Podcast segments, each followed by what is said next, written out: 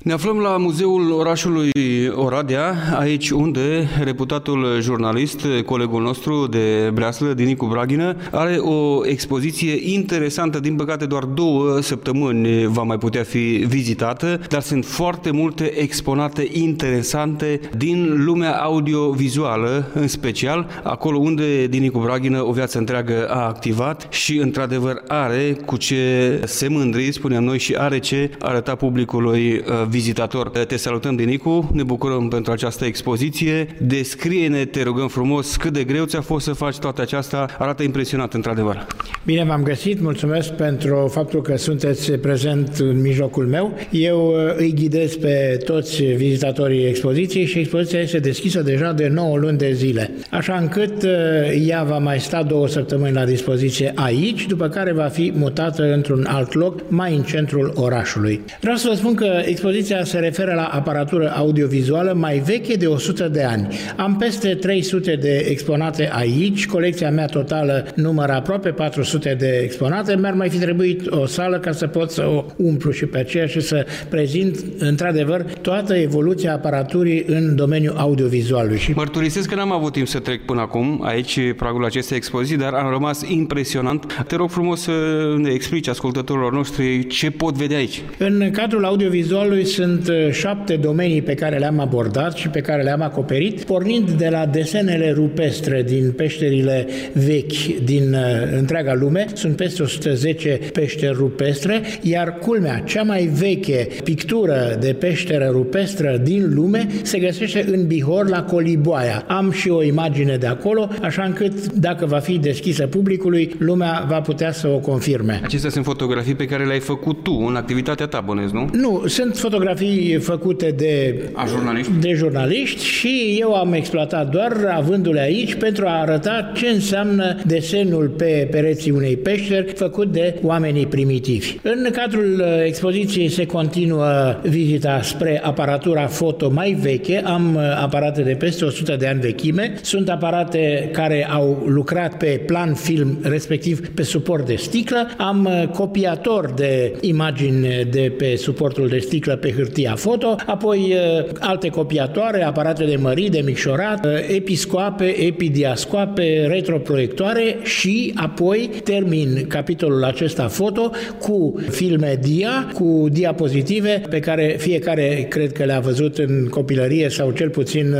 a asistat la o proiecție de diafilm. Fiecare din generația un pic mai veche, pentru că generația nouă nu știu dacă a mai văzut așa ceva. Ba da, și generația nouă poate să vadă așa ceva și există filme la dispoziție există încă aparate în comerț sau în uh, comerțul liber la piață, unde pot fi liniștit cumpărate și de unde pot fi cumpărate și uh, se pot viziona aceste diafilme sau diapozitive. Am continuat apoi cu un alt capitol, respectiv uh, filmul și am străbătut acest itinerar al filmului. De fapt, dacă observ toată expoziția, e ca un fel de carte de istorie a audiovizualului. Deci, în cadrul filmului am abordat film de 8 mm, care e de mai multe tipuri, film de 16 mm.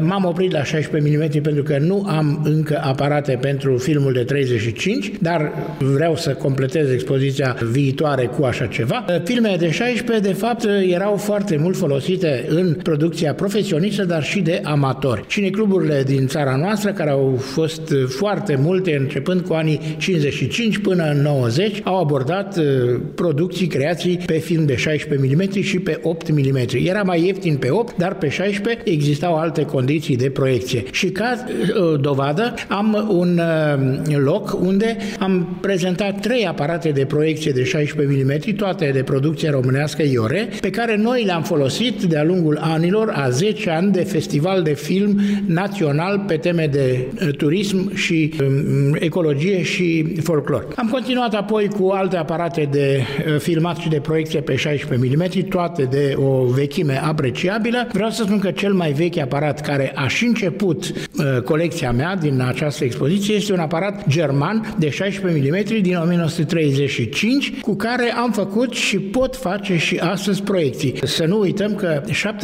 70% dintre aparatele prezente în expoziție pot fi puse în funcțiune și astăzi. Sunt ne- funcționale. Necazul este că nu mai există filme, nu mai există materiale consumabile nici pentru foto, nici pentru filmul cinematografic. Am continuat apoi cu radio și cu cu televiziunea. De ce? Pentru că eu am fost unul dintre vinovații cei patru tineri, elevi de clasa 7, care am emis uh, pirat din Oradea în 1969 până în 70, Europa Liberă de pe unde scurte le-am, le-am retransmis pe unde medii. Un an de zile nu ne-a avut nimeni necazul. După un an de zile s-au prins băieții cu ochii albaștri că noi nu suntem legali și că suntem un post pirat și ne-au rugat frumos să încheiem joaca. Și ne-am oprit, bineînțeles. Dacă v-au rugat frumos. Da, chiar ne-au rugat frumos. Hai bă, băieți, terminați odată cu joaca. Asta a fost exact replica de pe post. Mai departe, apare în uh, expoziția mea și cele patru personaje care au făcut această emisie Pirat un an de zile. Vreau să vă spun că uh, postul Europa Liberă, de unde noi înregistram emisiunea lui uh, Chiriac, lui Cornel Chiriac, nu avea niciun bruiaj, pentru că eram la o înălțime de peste 40 de metri deasupra solului, unde bruiajul securității nu funcționa din cauza că deranja aviația. Noi n-am știut treaba asta, dar întâmplător acolo ne-am situat cu studioul și am avut chiar succes.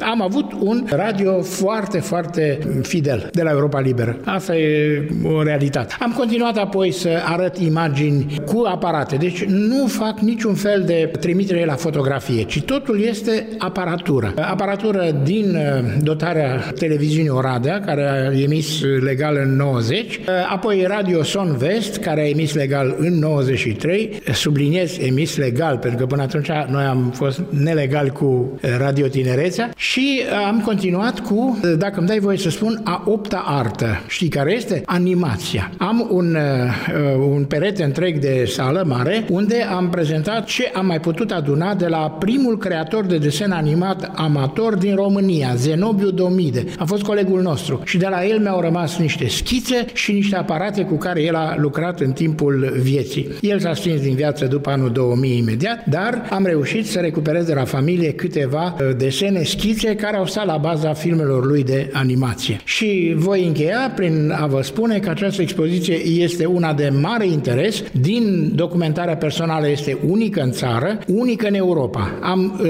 întrebat pe foarte mulți turiști străini dacă au mai văzut o asemenea expoziție în țară sau în Europa și toți mi-au uh, confirmat că n-au văzut. Deci este unică și în Europa. Ai avut așadar și turiști străini care au trecut pe aici? Foarte mulți. În cele 9 luni de când uh, expoziția a fost vernisată, am avut uh, câteva sute. Vreau să spun că pe parcursul verii, zilnic treceau pragul uh, expoziției în jur de 2000 de persoane. Extraordinar. Într-adevăr, și eu am rămas impresionat, plăcut de ce am găsit aici și văd. Lumea mai poate încă două săptămâni să viziteze, nu? Exact. Programul de vizitare al întregului muzeu este de la ora 9 la 17, mai puțin ziua de luni. Inclusiv duminica, sâmbătă? Da, da. Vei fi aici să le mai explici? Da, vin din timp în timp. Când aflu că există vreun grup, mă informează colegii de la muzeu că va veni un grup mai mare și atunci vin. Dar vin și altfel pentru ca să stau la dispoziția vizitatorilor care îmi calcă pragul expoziției cu cele mai uh, interesante detalii. Pentru că dacă se uită la expoziție, nu are exact omul noțiunea secretului fiecărui exponat. Dar așa, eu vin cu lucruri interesante, chiar uh, îi supun unor mici concursuri pe copii, cu care apoi scot la iveală faptul că am găsit elevi de clase primare și gimnaziu care mi-au declarat că vor să se facă uh, redactor de radio și de televiziune. Culme. Minunat. În încheiere, uh, o curiozitate aș mai avea. Cât de greu ți-a fost să adun toate aceste lucruri? Știu că sunt din colecția ta personală, marea majoritate dintre ele, dar toate. Toate sunt? Toate și obiectele sunt personale. unde ai reușit să le depozitezi? Pentru că sunt destul de multe. Uh, colecția o fac de peste 40 de ani. Locul de depozitare a fost pivnița blocului și podul de la bloc, unde s-au păstrat în condiții foarte bune, am avut grijă de ele, mergeam pe la ele cam la două, trei zile, le mângâiam, le mai ștergeam de praf, dar nu mai aveam atunci loc și am uh, convenit cu muzeul să le expun. Este foarte bine. Uh, ce se va întâmpla după ce se încheie aici? Treci în centru undeva, într-un alt loc? Da, uh, expoziția va fi redeschisă, nu repede, în câteva luni, pentru că se așteaptă repararea unei viitoare clădiri de centru cultural și atunci atunci, cam unde a fost cinematograful Libertatea, va și fi va fi o expoziție permanentă? Permanentă, absolut. Înseamnă că și-au găsit locul, toate aceste exponate până la urmă, nu vor mai trebui să stea în pivniță, ci va fi un loc permanent pentru ele unde vor putea fi admirate. Și o să vă mai spun un lucru, eu continui să mai adun obiecte interesante. De fapt, toate aceste obiecte pe care le vedeți acum au fost procurate din Oradea și au lucrat în Oradea. Mulțumim deocamdată foarte mult, domnule Dinicu Braghină, colegul nostru de Bleazlă, te felicităm pentru activitatea ta jurnalistică de până acum și fotografică, pentru că și cu fotografia ai cochetat o perioadă în tinerețe, dacă nu mă înșel. Numai vreo 50 de ani. Așa, și îți transmitem să ai câți mai mulți vizitatori cărora cu plăcere să le explici despre ce este vorba. Mie îmi face mare plăcere să am oamenii care să treacă pragul expoziției, pentru că din momentul în care trec pragul, imediat parcă intră într-o altă lume. Îi văd cum se transfigurează în bine, încep să zâmbească, încep să-și aducă aminte de aparatele bunicilor, a tăticilor cu care și-au făcut poze A străbunicilor, pentru că sunt și... A străbunicilor, da, sigur că da, sigur. Mulțumim încă o dată. Cu bine, mulțumesc și eu pentru prezență.